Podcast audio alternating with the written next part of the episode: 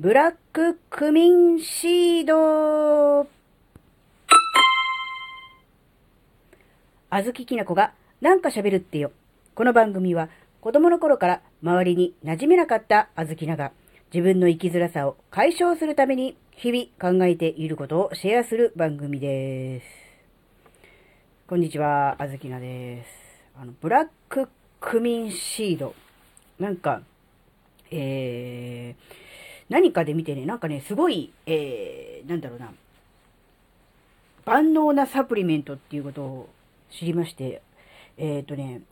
どんなもんなのかなと、値段いくらぐらいするのかしらって思って、調べようと思ったところ、このような 変換が出て、ひえーって思っちゃったんですけど、あの、なんかこの変換だと、なんか港区女子の進化系が、なんかの都大会で、なんだろう、優勝候補の、まあ、ブラッククミンが、まあ、1回戦免除で、あの、トーナメントに出るのかなみたいな、ブラッククミンシードね。って思っちゃうじゃないですか。全然違くて、これね、あのね、サプリメント、まあ、まあね、要するにね、スパイスなんですよ。でね、どうやらね、死ぬこと以外全てを治癒できるという万能のスパイス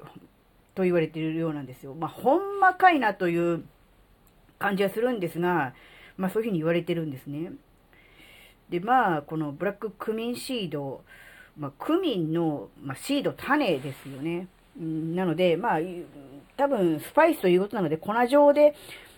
売られているのかもしれませんが、もしかすると味的にね、何にでも振りかけて食べるというわけにはいかないかもしれませんので、あの、おすすめとしては、まあ、オイル、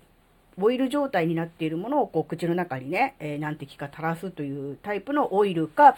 あとはもうジェルカプセルみたいな感じになってて、こう粒状になってて、それを1日1粒とか2粒とかね、えー、水で飲む、いわゆるサプリメント状態ですね。これが、うん、手軽かなって思うんですよ。味が例えばこう、なんだろう、ね、ちょっと苦手っていう場合でも、このジェルカプセルとかだと味関係なく普通のサプリメントと同じように飲めばいいだけなのでね、水かなんかと一緒にね。なので、これがもしかすると一番おすすめかなって思うんですが、あの、ちょっとね、試してみたいなという気持ちはあるんですが、あの、あんまりこう、サプリメントとかに頼るのも、なんだか、嫌だなって思って、必要な、えー、スパイス類とかは、本当のあの粉状のスパイスを、えー、実際にね、えー、食事に混ぜて取ってるっていう感じなんですよ、あずきのは。なので、ちょっとね、どうしようかなと思ってるんですが、ね、あのそんなに、そんなに素晴らしいなら、ちょっと一度試してみようかなっていう感じをね、しております。ね、あの、間違ってもね、あのなんかの都大会のトーナメントではないですよっていう。あの、ただ単にそれだけの話でした。ですね、あの、実際にこのブラッククミンシード、まあ、オイルであれ、スパイス状のものであれ、サプリメントであれ、あの、試してるよ、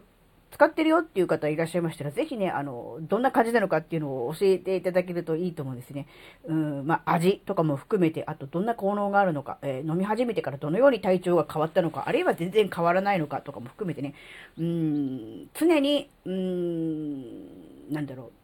1日1粒とか2粒とか何もなくても、えー、飲んだ方がいいのか、それとも体調不良を感じた時に、うん、パッと飲むのがいいのかっていうのもちょっとよくわからないのでね、その辺のね、あの、まあ、効果的な使い方とかね、実際の